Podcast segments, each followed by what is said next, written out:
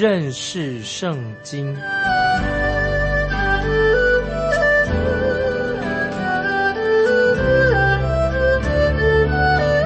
认识上帝的话，把上帝的话带到全世界。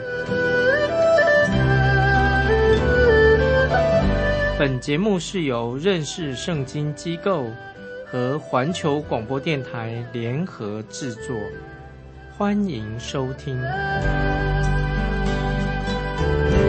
亲爱的听众朋友，你好，欢迎收听认识圣经。我是麦基牧师。我们看旧约的小先知书弥迦书，弥迦书第二章九节：你们将我民中的妇人从安乐家中赶出，又将我的荣耀从他们的小孩子进行夺去。这些经文啊，非常严厉。你们将我民中的妇人从安德家中赶出，意思就是很可能就是。当时的官长没有好好的保护寡妇啊，因为寡妇已经继承了她丈夫过世的产业，他们没有保护寡妇。经文也告诉我们说，又将我的荣耀从他们的小孩子进行夺去，进行夺去指什么呢？就是说到神已经赐给这个寡妇的孩子们啊，应该有人去保护她、眷顾她，但是。他们竟然把小孩子的权利剥夺了，因此这个小孩子就会活在一个很恶劣的环境当中成长。今天在我们这个时代里面，我们看见有些年轻人非常叛逆。为什么他们会叛逆呢？我认为就是神借着这些年轻人的叛逆，提醒会不会是我们这些大人啊，这些成人呐，很冷漠，疏忽了我们的责任，要关怀年轻人。我们继续看弥迦书第二章第十节，二章十节，你们起来去吧，这不是你们安息之所，因为污秽使人毁灭，而且大大毁灭。二章十节，弥迦书非常重要。这里说到北国以色列，他们不敬畏神，想要自己来解决这个社会问题，他们也不想说跟神与神和好，寻求。神的帮助，因为已经有问题了，他们不肯寻求神的帮助，所以我们看到弥迦书二章第十节的下半说什么呢？因为污秽使人毁灭，而且什么大大的毁灭。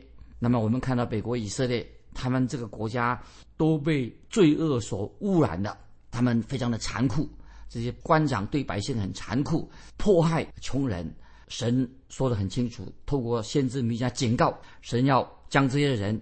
从地上把他赶出去，这是啊神的审判就要来到了。接下来我们看第十一节，弥迦书二章十一节：若有人心存虚假，用谎言说我要向你们预言的得清酒和浓酒，那人就必做这名的先知。这些经文实在是听众朋友读起来会不会觉得好讽刺啊？真是令人听起来很难过、很尖锐的讽刺。这些经文，神透过先知说话。的意思是什么呢？就是说，你们所要的那些赞同你们去犯罪的假先知、假先知，就是神的意思是说，你们所要的是什么样的人呢？什么先知呢？就是那些假先知，因为他们赞同你们去犯罪。听众朋友，在我们这个时代里面，很多人也不爱听圣经的话，不爱牧师在传讲。啊，圣经的话，尤其说关于酗酒，关于酗酒，这叫醉酒啊，是一种错误的行为。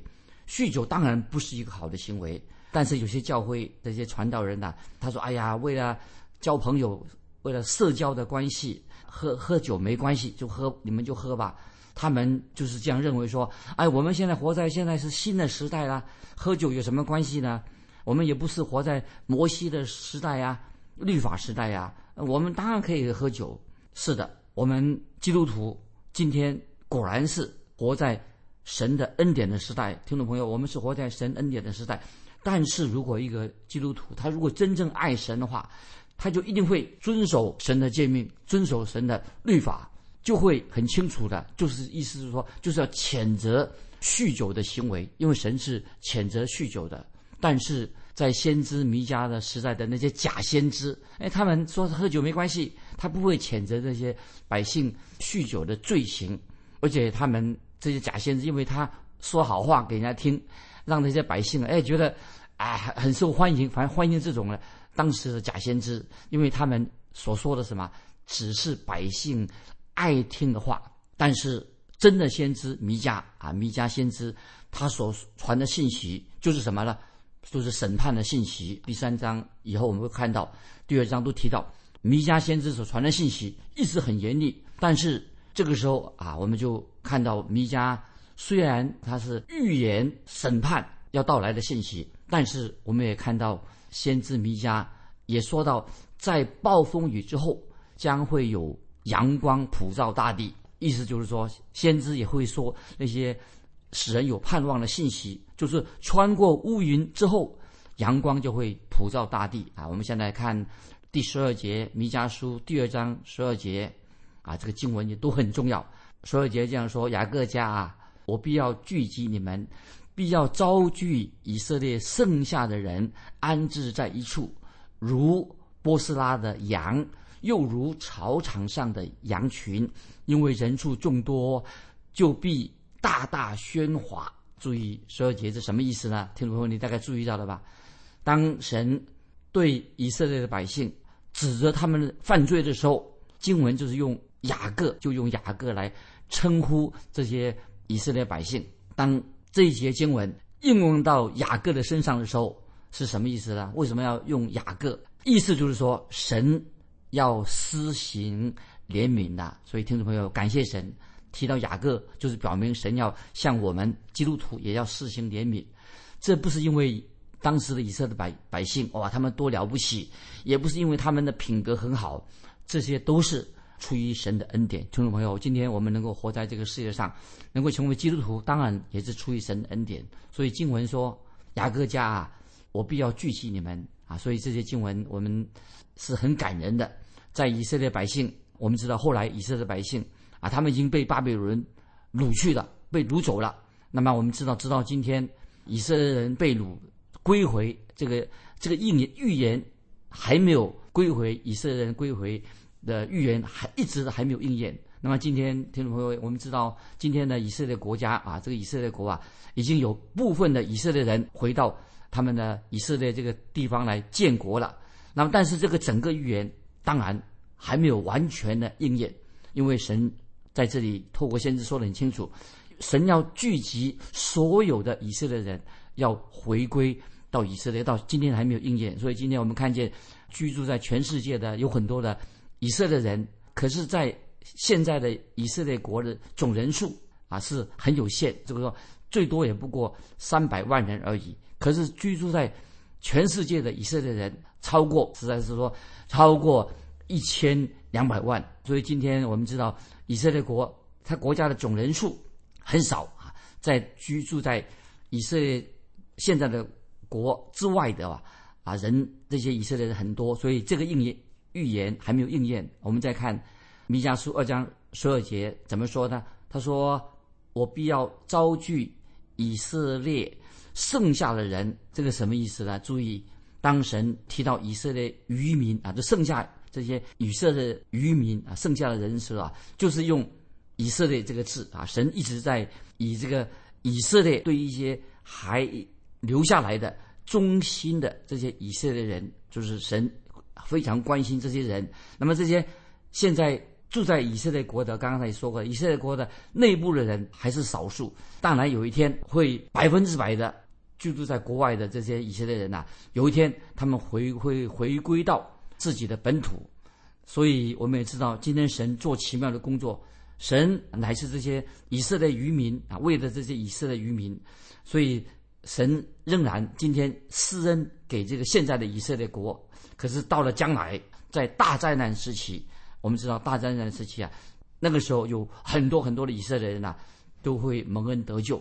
这些以色列人到底指谁呢？啊，这个是我们现在要注意下面的经文啊，提醒我们听众朋友，就是在启示录第七七章啊，以启示录第七章说到十四万四千人，关于这个预言，关于这个启示录十四万四千人。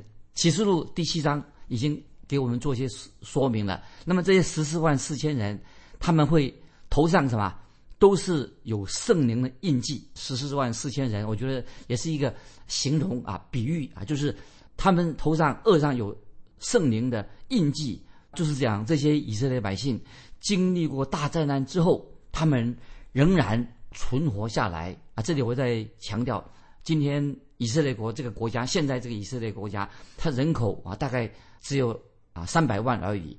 现在居住在全世界的犹太人有多少呢？有一千两百万。所以目前以色列国也不过三百万而已。所以这个十四万四千人，当然看起来也是一个少数的数目，对不对？但是将来就是未来的预言，会有很多很多的以色列人回归到以色列国。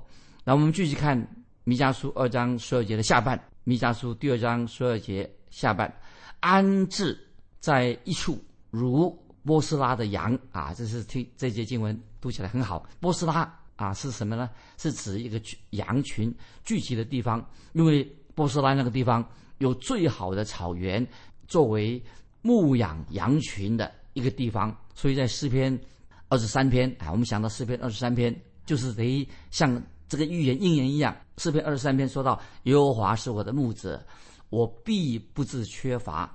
他是我躺卧在青草地上。”这个才是表示未来这个预言要应验。弥迦书二章十二节的下半怎么说呢？因为人数众多，就必大大喧哗。意思就是说，将有很大的声音啊，欢欢喜喜的大大的喧哗的声音。为什么呢？因为有一大群的人回到诊所给。他们的给以色列百姓的应许之地，有一天啊，有大群的人回到应许之地，感谢神，当神使以色列百姓啊，已经在一九四八年，他们部分的以色列人已经回归到自己的土地建国了，并不表表示这些今天所有的以色列百姓、以色列人啊，全世界的这些，并不表示所有人都会蒙恩得救。当然是一九四八年以色列百姓建国是一个大事情，但是。我们知道，在那个时候，当以色列百姓建国回归故土的时候啊，已经带来了很多的喜乐给这些犹太人。因此，我们可以这样说：将来以色列人他们都悔改、回归应许之地的时候啊，那将是一个什么何等盛大的光景！所以啊，以色列百姓这些所剩余的百姓，有一天啊，有一天，许许多多的人他们会悔改归向神啊，这是我们可以期待的。将来耶稣再来的时候啊，就会发生发生这样的事情。我们现在继续看弥迦书第二章十三节，弥迦书二章十三节说：“开路的在他们前面上去，他们直闯过城门，从城门出去，他们的王在前面行，耶和华引导他们。”这些经文说的太好了。这里说：“开路的在他们前面上去，那开路人。”指谁呢？都是指开路，表示说把道路的障碍通通移走了，带领他们的人就是把障碍除开了。这个是指什么？就是讲到千禧年的国度将要发生的事情，在那一日，就是说明预表主耶稣将会自己啊，耶稣再来了，亲自带领以色列百姓。这个就是指向什么？主耶稣再来的日子。这节经文其实是指什么？预表。主耶稣他是开路者，他要清除、移开一切的障碍，带领他的百姓。因为耶稣基督他是再来的王，主耶稣是就自己就是主耶和华，要成就这样的事情。这是第二章我们所读到的信息啊。接下来我们要进到弥迦书第三章，请看弥迦书第三章。弥迦书第三章特别提到提到一个重要的事情，包括弥迦书经常提到。官长啊，在那些执政掌权的，他们所犯的罪，也提到假先知所犯的罪，也提到祭司所犯的罪。所以，我们先看弥迦书三章第一节，是提到关于那些做首领的、有权柄的人，他们犯了什么罪。请看弥迦书第三章第一节：“我说雅各的首领、以色列家的官长啊，你们要听，你们。”不当知道公平吗？啊，这里说我说雅各的首领，这节经文啊，这前面是什么意思呢？先知弥迦是针对当时北国以色列的领袖说话啊，先知对以色列北国领袖说话。他说：“你们不当知道公平吗？”他这个话是什么意思呢？先知弥迦就是针对以色列这些掌权者、有权柄的人做领导的。先知弥迦对他们说话，就是针对这些当时的审判官、当时的官长，直接先知就对他们说话。为什么呢？当时百姓已经发现有一个问题，就是有人犯了罪，他们就把这些犯罪的人带到这些审判官、带到这些掌权者的前面的时候，要他们接受审判的时候啊，他们这些审判官当然知道，你要审判的时候一定要做审判，要。公义的审判要有正义的审判。那么在罗马书第二章第一节，注意这些经文啊，就是针对啊，可以说也针对当时的掌权做领导的那些审判官，也是针对今天的审判官。罗马书二章第一节怎么说？罗马书二章一节说：“你这论断人的，无论你是谁，也无可推诿。你在什么事上论断人，就在什么事上定自己的罪。”因你这论断人的自己所行的，却和别人一样。听众朋友，你能明白先知弥迦三章一节所说的话吗？说到雅各的首领，以色列家的官长啊，所以用罗马书第二章一节可以做一个解释。他说：“你这论断人的，无论你是谁，也无可推诿。你在什么事上论断人，就在什么事上。”定自己的罪，因为你是论断人的，自己所行的和别人一样。这里说和别人一样，不是说他做同样的事情，而是只是类似啊，类似的犯罪的事情，类似的罪行。那这里我要举一个旧约的例子，在旧约有一个例子，在撒母耳记下第十二章，当时说到一个什么例子呢？就是先知拿单，先知拿单来了。他来到谁的面前呢？他就来到大卫王的面前，拿单要对大卫王说话，就告诉大卫王说，在他的国中啊，有一个很富有的人，这个富有的人、有钱人，他拥有一大群的羊。可是这个富人为了招待客人，招待他自己的客人呢，他不用他自己这么多的羊群中取一只羊羔，他做什么呢？他却取了一个穷人的小母羊羔来招待客人，而且。这个穷人的这个小母羊羔是他唯一的、唯一的谋生的。这个穷人唯一所有的羊，这是他要生活的。可是这个富人却夺取的这个穷人的这个这个小母羊羔来，就要烤了给他的招待他的客人。所以这个富人心地很恶劣。那么大卫王听到先知拿单呐讲了这件事情以后啊，那么大卫他怎么做的？大卫就站起来。好像气得满脸通红。大卫说什么？他就宣告说：“这种人要惩罚这样欺负穷人的人。”听众朋友，你知道这个结果怎么样？大卫马上就他感觉到，嗯，这个富人他行不义啊，怎么可以欺压穷人呢？但是大卫没有看见自己的罪。先知拿单要指责大卫，他自己大卫大卫王他自己呀，却做了这个富人所。做的相同的事情，所以这个这是记载在《撒母耳记下》第十二章七节，很重要。在《撒母耳记下》十二章七节，先知拿单对大卫说：“你就是那人，你就是那人。”他就指责这是大卫自己所犯的罪。感谢神，大卫王听见拿单所说的事情以后，他知道自己犯了罪，并且大卫他做了啊一个很正确的。做什么呢？他在神面前就悔改认罪。所以，听众朋友，当我们做错事情，别人指责我们的错误的时候，那我们应当，如果是事实，我们应该在神面前认罪。但是很奇怪，我们一般人都是这样，包括基督在在内啊。为什么很容易看到别人犯罪？别人犯罪，我们看得很清楚，却看不到自己在神面前也是一个罪人，自己也犯罪了。所以，我们都知道。神就对以色列百姓，特别这些领袖、领袖人物、这些审判官，他说：“你们这些审判官，因别人做错的事情，你们就进行审判；但是你们自己却做也一样犯罪，做了相同的事情。所以，我们刚才读了这段经文，听众朋友，我们也可以很用在我们今天啊，听众朋友，你的周围环境当中，也用在我们应用在我们今天的时代里面。我们看到别人犯罪。”却没有看到自己犯罪。这个当然就是我们这个今天这个时代啊，我们的环境、周遭的环境啊，就是这个样子的。那么，我认为今天有很多的做法官的啊，他们常常今天为什么有些做法官的人呢，很宽容，宽容罪犯啊，马马虎虎啊，随便审判一下。尤其今天，甚至有些法官他不想判人死刑啊，他不想判人死刑，不是因为他们有怜悯心，主要为什么他一个犯罪的人应该判死刑，他不判呢？主要的原因是什么呢？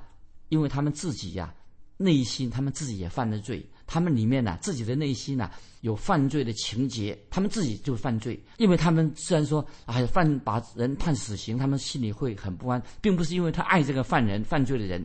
我认为今天许多的法官坐在那个审判席上，那么他听到这些受指责控告的这些案情之后。那么，为什么这今天的法官呢？有时判罪判得很轻呢？有些法官随便判罪判得很轻呢？为什么呢？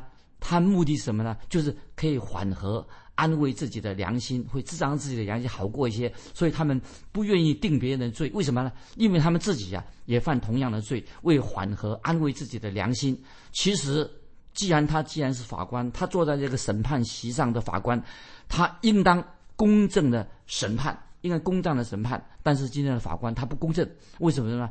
因为他自己也犯了罪。其实做法官的应该是公正的人、品德高尚的人，才有资格去审判、做审判的、供审判他人。这个就是先知弥迦对他那个时代这些领袖说话，指责他们。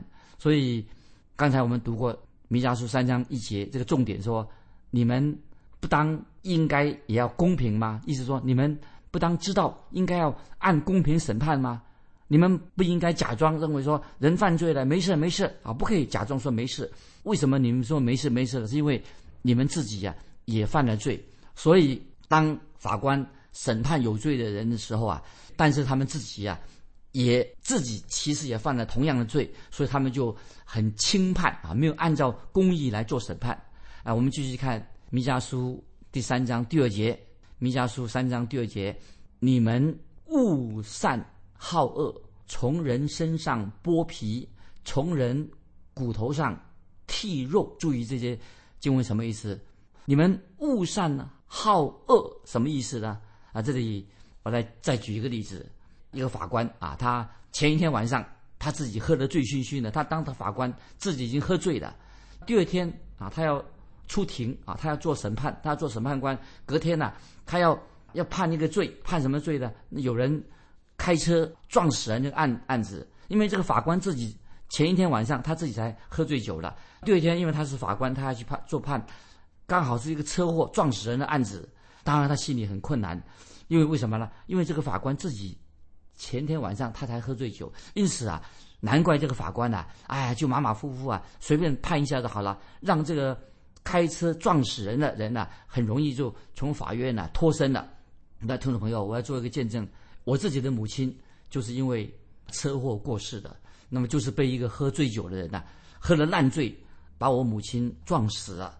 当然啊，我不一定说一定要要求法官施压，给他压力，叫他判重刑。但是法法院传我去的时候作证的时候啊，我就对这个法官说，审判官说，我只盼望要求要公平正义，要伸张公平正义。但是我知道那位法官呢，很轻易的就让这个撞车啊撞死我母亲的这个人，这个开开车的人醉酒的人呢，轻易的让他走了。然后当我看到这个法官这样判案的时候啊，那么我是我总觉得。这个不晓得这个法官会不会良心不安啊？会不会因为他这样子轻判这个事情，会不会良心不安？但是在弥迦的时代，这些做领导的人，他们常常是什么呢？刚才我们读圣经说，恶善恨恶善，好恶。在之前有人这样子的，他对好好的事情、正义的事情他厌恶，那么坏的事情他们却很喜好。无论过去的时代、今天的时代，这种人其实并不适合做领导。做执政掌权的，但是今天有些在政府里面居高位的人啊，他们自己有外遇、搞婚外情。那么，但是这些搞婚外情呢，他还要制定关于婚姻的律法，这是合理吗？所以，听众朋友，会不会今天我们这个时代有些地方也是非常道德沦丧？应该是归咎于开始人当立法的时候，应该要很严格、严格的立法，不可以马马虎虎就这样让它过去了。所以我们看到，在弥迦先知的时代，神就把这个责任要归咎于什么？北国以色列这些执政掌权的这些领导的人。所以我们知道啊，弥迦书提出了啊一个管理国家的这个准则，特别是那些。身居领导地位的人，这些人要有好的品格。那么，所以刚才我们读那个三这个经文说：“从人身上剥皮，从人骨头上剔肉。”先知弥迦啊，就说明这些人啊，有执政掌权的人啊，他们是如何的残忍的啊，苦待这些穷人，非常的不公正。所以这是啊，弥迦先知。告诉我们的重要的信息啊，听众朋友，时间的关系，我要问听众朋友一个问题。这个问题是这样子：的：一个品德不好的人、不高尚的人，如果他担任教会当中做童工，你认为这是合理的吗？该怎么办？欢迎听众朋友来信分享这个问题：一个品德不高尚的人能担任教会的童工吗？来信可以寄到环球电台认识圣经。麦基牧师说：“愿神祝福你，我们下次再见。”